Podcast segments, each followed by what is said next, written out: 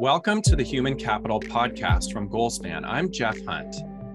I love the opportunity on each episode to have rich conversations as we unpack the deeply human aspect of work.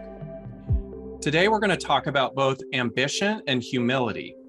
When these leadership qualities show up separately instead of together, it can create huge problems. How many arrogant leaders have you seen that have stepped on people on the way to the top? Unfortunately, we have many examples of this today on the world stage in both business and politics. Conversely, how many strong leaders do you see that only embody humility without drive? My guess is not many. As we think about the best leaders, the ones making a significant positive impact on the organizations they serve and society at large, they have the right balance of both humility and ambition. These are the leaders people genuinely want to follow. Today, I'm honored to speak with an expert in this space. Dr. Amer Kaisi combined the terms humble and ambitious in the title of his newly released book called Humbitious. Amer is not only an author of several books, but he's also an executive coach, keynote speaker, and professor who teaches graduate level courses in leadership, public speaking, and strategic planning at Trinity University. His new book focuses on the traits of high performing leaders, such as humility, resilience, agility, compassion, and kindness. Welcome, Amer. Hey, Jeff. Thanks for having me. I appreciate it. Thanks for giving up time in your busy schedule to meet with me. I would love to start our conversation by having you give our listeners a thumbnail of your career journey and share a little bit about who may have inspired you along the way. Yeah, it's it's my pleasure to be here. Um, I was born in Beirut, Lebanon. Lebanon is a small country in the Middle East, and I grew up during the Lebanese Civil War, which which is another story by itself. Um, but more on the educational and professional side, you know, my background is in public health. I did an undergrad in public health and a master's in healthcare administration. But for some reason, I always knew that I wanted to teach. And I wanted to teach at, at um, the university level. Ended up coming to the University of Minnesota to pursue a PhD in healthcare administration and really enjoyed my time there, despite the weather, obviously, in Minnesota, but um, had a great experience and then after I finished, I took a job at Trinity University in San Antonio, Texas. Um, so we moved to Texas in 2003, and I've been here ever since. I love every minute of, of being at Trinity and, and working with students and, and you know my, my colleagues. I do all the things that professors do, you know, teaching and research and go to meetings and all of that. But but as you mentioned, in the introduction, you know, I do some things on the side, such as being a professional speaker, um, an executive coach, and, and a book author. To answer that, the question about who inspired me the most, I'd say that person is my mother. And, and I'd like to tell a little bit about my mother and her story. Um, you know, she was she was the oldest of five, and, and she grew up in Beirut as well. You know, when she finished high school back in 1960, it would have been totally normal if she had waited for her parents to find her a perfectly good husband and for her to you know stay at home but instead my mom told her father my grandpa that she wanted to go to college you know college for a female in the 1960s in the country in the middle east you know that, that was that was unusual but she had big ambitions and she wanted to become a lawyer now my grandfather resisted a little bit at first, you know, what will people say about us, you know, stuff like that. But she kept on asking until he finally relented. So my mother went to law school and got her degree in 1965. And you, you think about it for a minute, uh, you know, a female with a law degree back in the 1960s in Beirut, that, that was a big deal. Now, when she graduated, she realized that she didn't want to practice law. it was too dry for her she had a friend that was working at a large not-for-profit organization that took care of orphans and kids with special needs and her friend told her hey come and work with us and she started working there as a direct care, caregiver taking care of the kids and, and she realized that working with kids in need just greatly appealed to her humble and empathetic nature. And then she got promoted to you know supervisor and manager of the unit and then executive director of the whole main campus. And my mother was was an excellent manager. I remember going with her to work and, and seeing her in meetings and observing her. And she probably could have worked anywhere she wanted with her degree.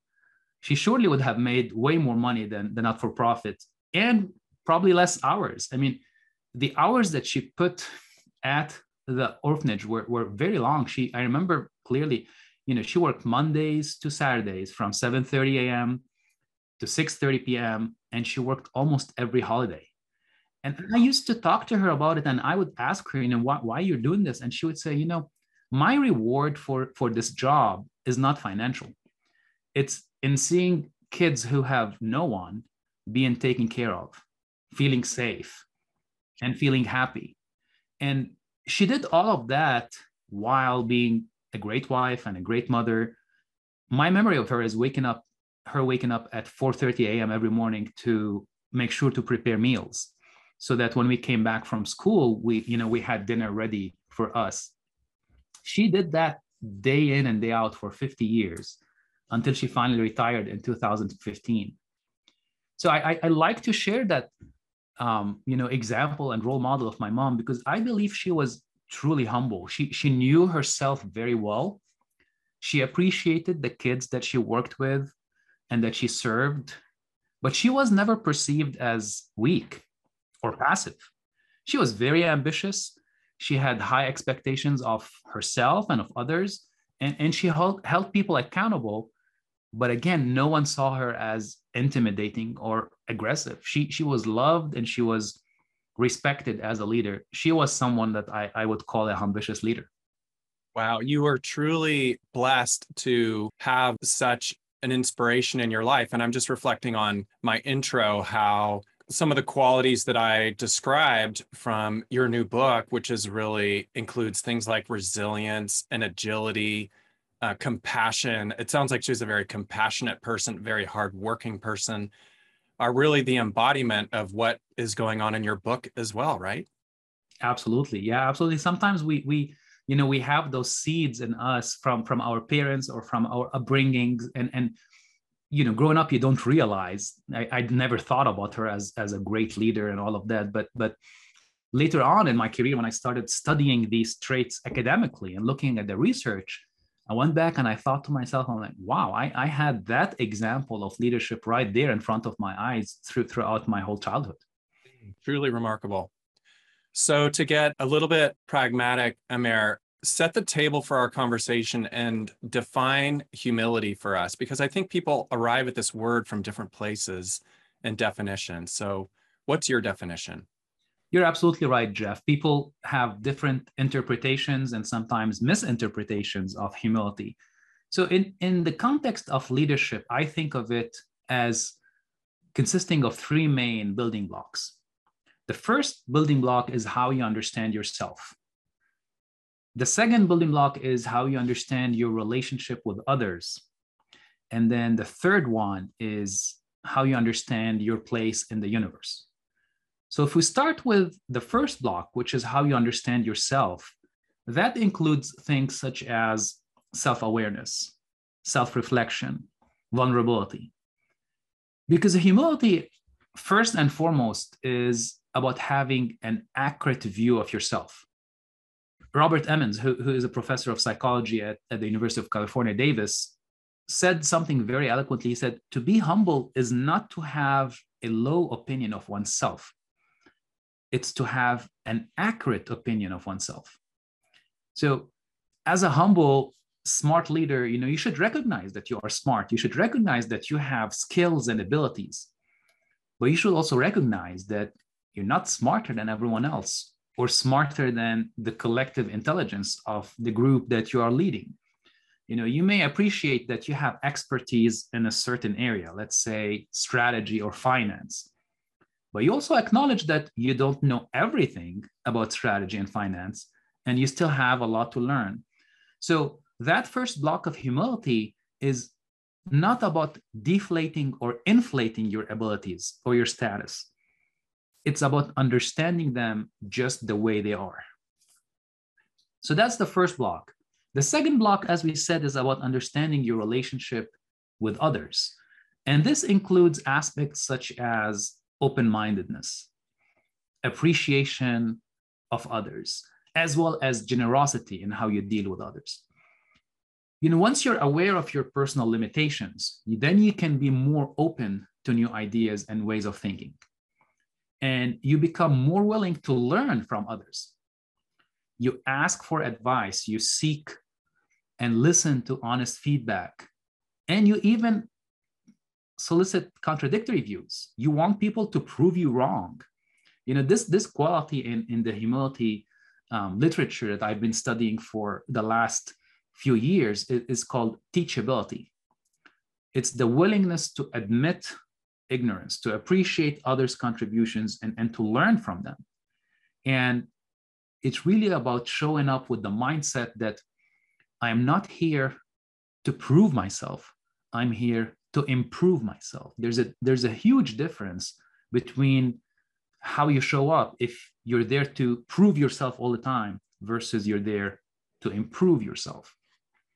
And that leads us to the third block, which is understanding your place in the universe. Now we call that transcendence. So that, that's a little bit deeper and, and may sound a little bit out there, you know, woo woo, but, but, but it's actually very important because the truly humble leaders that I've talked to and that I've observed and I've coached are aware of their insignificance in the world. You may have worked with your team, let's say, and, and you're creating a brand new product or service, and it's going to significantly increase revenue for the organization for years to come. And of course, it's it's it's a big deal. But in the grand scheme of things, you know, your impact as one human being is always going to be insignificant. And you need to be aware of that. Now, this could be sometimes misunderstood as a call to surrender or to laziness or to relinquishing action. But it's not that. It's about understanding your small role, but still doing it to the best of your abilities in a humble and ambitious way, right? You may not matter in the grand scheme of things, but you have an important role to play in your small corner of the universe. I believe it was Gandhi who said, whatever you do in life will be insignificant, but it's important that you do it because nobody else will. So these would this this would be how I understand um, humility in the context of leadership. And it sounds like what you're saying is it's a variable mindset. It's a growth mindset. It's not fixed. It allows teachability and open mindedness but I'm also hearing you say, Amer, that it is also not about self deprecation. It's approaching humility from a place of strength, not from a place of weakness. So when we are self assured and confident, then we have the opportunity to be humble and vulnerable in a way that is much different and more effective and engaging compared with those that are approaching humility from a place that isn't of strength. Is that correct? I, I love how you put it there, approaching it from from a place of strength. I, I couldn't have said it better myself. You, you're absolutely right about this overlap with the growth mindset. You know, people who are familiar with with Carol Dweck's work will remember the growth mindset versus the fixed mindset, and and I believe there's a lot of commonalities between that thinking and the thinking about humility back to the point about proving and improving you know like the people who have the fixed mindset are there in every interaction every meeting every situation in their life just want to prove themselves right whereas the people with the growth mindset are there because they want to improve they believe that whoever they're talking to they can learn something from that person and and they go into conversations with with curiosity and with humility you mentioned some examples of uh, humbitious leaders like Gandhi. What are some other well-known examples of humbitious leaders? You know, I'm, I'm not sure how well known this example for for the audience here in in North America, but but it's one that I talk about in the book, and it's the example of Jacinda Ardern. And, and for the audience who's not familiar with, with her, she, she was elected Prime Minister of New Zealand back in 2017. And she became the youngest female leader in the world. Now, typically, when a junior leader emerges on the scene, especially a female junior leader, there are doubts, there's skepticism from the established order, right? Will she live up to the challenges? They start asking, asking and whispering. And the challenges came at Jacinda Ardern thick and fast. A couple of years into her administration, if you recall, a, lone terrorist in the town of Christchurch walked into two different places of worship and killed 55 innocent people. I mean, this is New Zealand, the, the land, you know, the serene land. You know, you imagine it, you think of, of you know, green mountains and, and white sheep and all of that. And, and it was a shock. I mean, they were shocked and the world was shocked. Now, what I've studied is her reaction to the attacks because her reaction was textbook humbitious leadership. First, she showed up with humility for the families of the victims. She sat down in their living rooms and listened to them and supported them. She showed them empathy and she showed them love. And she did that in private without trying to get attention or credit. But a couple of weeks later, when that mourning period was over, she went to parliament right away and they, she demanded that they pass gun control laws. Now, I don't want to get into the politics of gun control laws. That's that's besides the point. But the point was that she was so decisive and brave, and the law was signed in a few days. So we see how she balanced that humility and that ambition. And with that, she earned the admiration and, and the respect of the citizens of New Zealand and, and all over the world. Not long after that, COVID 19 hit, right? Here again, her leadership was put at the test. And here again, she was truly remarkable. With, with the COVID pandemic, first she started with decisiveness and action because there was no time to wait. She swiftly closed the country's borders, imposed an immediate lockdown. Again, we can argue with or against these policies, but that's not what, what we're discussing here. But then she balanced that action and that decisiveness with humility and empathy as she showed up every single night on live TV and on social media to talk to average citizens and to answer their questions. She assured them that the government had their backs and that it would support them financially as they went through the crisis. It is no exaggeration to say that New Zealand and Jacinda Ardern passed the pandemic test with flying colors. I remember I was tracking it back in June of 2020. Remember, this is 2020. And New Zealand was the only country in the world with zero active cases of COVID 19. Zero. I remember that. Yeah. And, and, and, you know, she says that one of the criticisms that she's faced over the years is that people think that she's not aggressive enough, or maybe because she's empathetic, people think she's weak. She says, I totally rebel against that. I refuse to believe that you cannot be compassionate and strong. This is not an either or proposition. This is a yes and. You can be both compassionate and strong, humble and ambitious.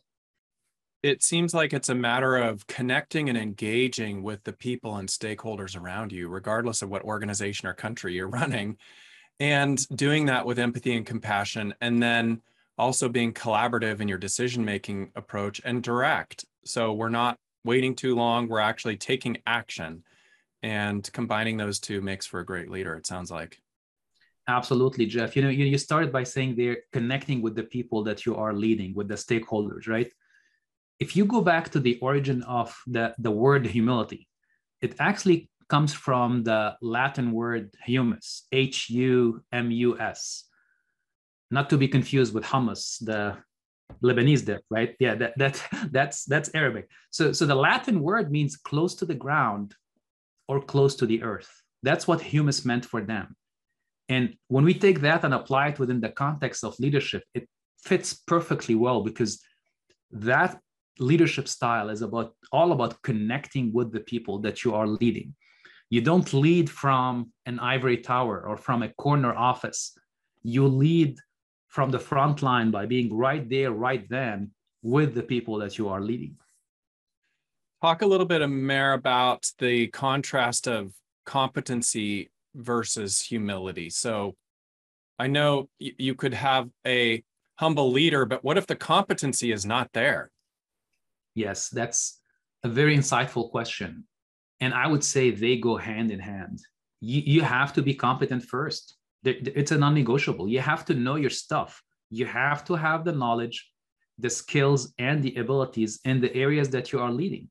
You know, we, we said earlier that humble leaders understand their weaknesses and admit their limitations. But they also need to strive to achieve a high level of technical competence. Again, I, I believe this is a non negotiable for leaders because you will lose all your credibility if you show serious flaws in necessary job related skills. You know, I, I, I um, train people who become healthcare administrators, right? A nurse manager, for example, cannot show humility to their team unless they display a deep proficiency in understanding the protocols of patient care, for example, right? You have to know your stuff. And, and the research supports that. You know, there's one study conducted by, by Brad Owens at BYU. They looked at this synergistic interaction between humility and competence. And the results showed that team members felt free to experiment with new ideas and perform very highly on important tasks only when their leaders were both humble and competent. Mm-hmm. When the leaders were just humble and not competent, the team members did not perform as well. So, yes, I think it's important to say every now and then, I don't know. And to admit that you haven't faced this situation before. But if you're doing that every day and in every situation, you're losing your credibility as a leader. So I, I, I love that question because it's very important to emphasize that you can't be a humbitious leader without showing that competence first. It feels like the competency is the directly correlated to the undergirding of both trust and respect. So if my if the person i'm following this leader has the competency then only then am i able to trust their decision making capability and respect them. Is that correct? That's such a great connection. And, and it reminds me of of that great book called the speed of trust you know stephen covey the, the son um, he talks about trust in terms of people trusting you you know you you will trust me if you trust two things about me if you trust my character and my competence. Now, the character part is the humility and ambition we're talking about. And it's necessary, but it's not sufficient. You also have to trust my competence that I have the skills to do what I'm saying I'm going to do, and that I've demonstrated that in the past. Is it possible to learn how to be humble? Yes, I believe so. You know, otherwise I, I wouldn't have written the book and I wouldn't have taken on the role of an executive coach. However, I, I would I would start with this. I would say maybe there is five percent of people out there, five percent, that can never learn to be humble, and these are what I would describe as the extreme narcissists. And, and for these people, it's it's only about me, me, me, me, and nothing can be done with them. But for the other 95% of us, humility is like a muscle. And I believe that we can develop the muscle. And in, the book, I, I you know highlight several practical and tangible ways that, that leaders can work on both humility and ambition. The, the, the first practice that, that I would start with is self-reflection with purpose, especially after a major success, right? We all enjoy successes in our careers. It could be a promotion, a salary bump, an award that you won, you know, a pat on the back from the boss. That's that's all great. And we have to celebrate these. We have to give ourselves credit. But at the same time, make sure to pause and ponder some hard questions. Some of these questions may sound like, you know, who mentored me? Who gave me my chances? How many people on my team right now are doing such a great job and making me look great? How did luck contribute to my success? How did market conditions contribute to my success? Again, as you said earlier, this is not about self deprecating. This is not about deflating your success. It's just about staying grounded and humble. So, so that's one, one practice I highly recommend. The other one, I'm sure you've heard this one before and the audience have heard it. And, and obviously, all of this stuff is, is common sense. Mm-hmm. It's just not commonly practiced. Right. My, my my second advice is is listen to reply. I mean, listen to understand versus listen to reply. Mm-hmm. When you really think about it, listening to reply is self-centered. If you and I are having a conversation and I'm listening to you so I can reply, you know, I can't wait for your mouth to stop moving so I can jump in because I want to show that I know. I want to show you my intelligence and, and all the things that I've done, right? It's all about my ego. But when I listen to understand, I take myself out of the equation.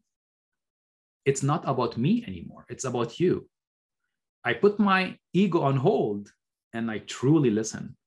Again, I'm not trying to prove myself to you, but I'm trying to improve myself. I'm trying to learn from you with curiosity and humility. So there, there, are many other practices, you know, highlighted in the book, but but these two I believe would be a good place to start and, and will have a huge impact. It feels like listening to understand is actually giving a gift to the person you're communicating with. Because what most people want more than anything else is simply to be heard, correct? Wow, what, what a great way to put it. I mean, listening to understand is giving a gift to the other person. I, I love how you um, articulated that, and, and I agree 100%. The other thing I'm reflecting on, Amer, is the advice to pause and the connection to what can arise around self awareness and even mindfulness, which some people hear the word mindfulness and they think of this kind of woo woo. I don't want to touch that. But is there a connection there as well? Yeah. Yeah. There's, there's this very strong connection there. You know, let's talk about mindfulness a little bit in the context of leadership to kind of like de-woo the, the concept. Yes. Thank um, you.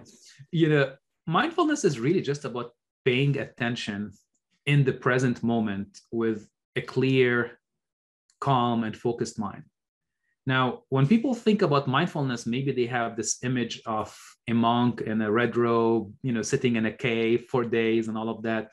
And while that's definitely one way to attain mindfulness, it is not the only way, especially not in, in leadership. You, you don't need to sit on a mat for hours or to go to a retreat in the mountains to, to become a more mindful leader. It's, it's actually way simpler than that. And it's something that, that we coach leaders on. You know, at the essence of it, mindfulness is about noticing your behavior while it's happening. Let's say, you know, you're in a meeting and there is a tough conversation going on. You're pitching an idea, you're making a presentation, but you know someone else is dismissing it or they start questioning you or your skills or your knowledge on the issue and the, and the debate is getting heated right? There is a real threat there and and you know as as you know the amygdala in our brain perceives it as a threat and is ready to take over and to hijack. So you're about to lose your cool and maybe say something that you will regret later but that's where mindfulness comes in because you're able to separate yourself from the situation just for a few seconds. And instead of acting in the movie, you're able to watch the movie, right? Some people use the terminology, you know, instead of being center stage, you can watch from the balcony and you see what's happening objectively. You take a deep breath, you pause, maybe you take a sip of water, you avoid that amygdala hijack and then you reply in a calm and intentional way. Now, that doesn't mean that you roll over and you allow the other party to, to walk all over you, but it means that whatever you do and whatever you say is under your control. So you're absolutely right. There is a big connection between that and, and self-awareness. If, if, if you think about the last few times that I've lost my cool and that you've lost your cool, you know if, if you take the time to think about these times and and to reflect on them what you're going to find is that there are there's something in common between these times. And this is what we call our triggers right? And and my triggers are going to be different than your triggers different than other people triggers. I'll, I'll share with me for example you know if i go back and look at the situations that have threatened me in the past or that i felt like this this is you know I, I lost my cool. I said things I later regretted. the one thing in common between all of them was that I perceived lack of respect from the other person. Mm-hmm. And the other person could be a colleague at work or my teenage kids or wherever it is, right? It, it, there's something in common, but I needed to have the self awareness to know what my triggers are. And once I had that, which was, you know, not something I reached on my own, it was something that someone coached me on. I started to think, okay, when I'm in that situation, I can be mindful that it's happening right there, right then. So someone says something which I perceive as lacking in respect towards me. I don't react. I pause. Again, I, I may take a deep breath. I may take a sip of water. I know that I'm being triggered, but I collect my thoughts. And only then, after I calm down, after I've seen the movie, then I reply this type of mindfulness seems to help us migrate away from a reactive state to one that's much more thoughtful. That, that's exactly what it is. Sometimes people misinterpret that as, as showing up as a robot and, and is, as, as if we're advising people to leave all emotions out of work and all of that. And, and that is the total opposite of what we're saying. You 100% still need to bring your emotions to work, but you are controlling the emotions. You're not allowing the emotions to control you. So after that pause and after that mindfulness, you can still reply in an angry way, right? But it's anger under control. And it's very different. It looks very different from anger that is not under control, as, as we both know. One is productive and the other is not. Absolutely. Yes, for sure. Okay, I'm going to ask you some math questions Ooh, before, all right. before we switch into lightning round.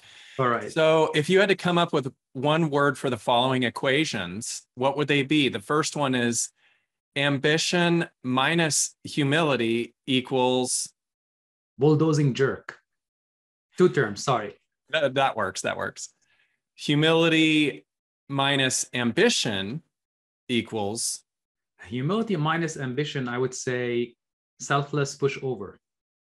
And humility plus ambition. Ambitious with long lasting results. All right, Amer, let's shift into some lightning round questions. I'd like to just ask you some, some uh, questions that you haven't heard. You give me the top of mind answer. The sure. first one I think will be easy for you. It's what are you most grateful for? Very grateful for family, for health, for peace of mind. Very grateful right now to be talking to you. I believe you know gratefulness and, and gratitude can be about the big things like I just started with, but it also can be gratitude right there in the moment. This opportunity to be having this stimulating conversation right now and the opportunity to have my message heard by you know your your your um, listeners I'm, I'm grateful for that right right here right now. What is the most difficult leadership lesson you've learned over your career?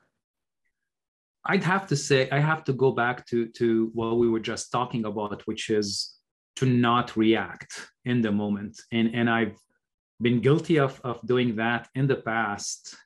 And i i would think of the leadership concept not just in the professional life but in, in our personal lives. I believe we are also leaders in our personal lives you know I, I like to think of myself as a leader with my kids for example. You know i have i have two teenage kids and and um, in aspects you know i lead them. In other aspects they lead me you know.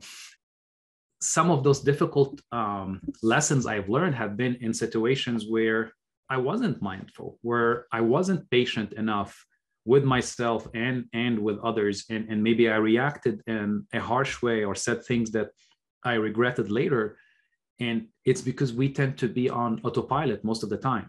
So you know if, if we're trying to distill the principle behind that i'd say the principle is intentionality is to be intentional how you show up as a leader whether in your personal life or in your professional life and not to just rely on instinct and you know justify it and say oh it's my personality. I'm i'm i just react. That's my personality. That's how i do things. That's not our personality. You know that that's some that's a bad habit we fell into and we can change that. That's an excuse isn't it? Absolutely. Who is one person you would interview if you could, living or not? Right now, I would definitely take Jacinda Ardern um, as an interviewee.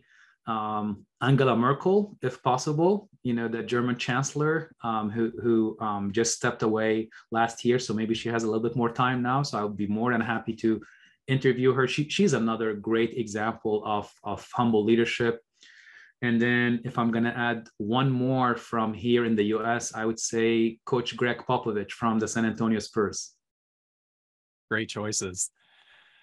So I, I'm going to ask this next question, but I'm going to give you my answer first, which is kind of ironic. What's your top book recommendation? I'm highly going to recommend Humbitious to our listeners. I'm in the middle of reading it, and I love this book. And I have a books list on my podcast website, and we're adding that to the podcast website. So if you go to Human Capital to the podcast website and you look at my books list, it'll be there. But Amer, what is your top book recommendation? You know, the funny thing about this is that every time I'm asked this question, I give a different answer because it's so you hard read a lot. To, yeah, because I do read a lot, and because it's so hard to just stick with one because you think you have one, and then you read others, and you're like, actually, no, this one. So, so you know, this, this is going to be different from how I've answered this question in the past. But right now, I would say there is there is a book called "The Top Five Regrets of the Dying."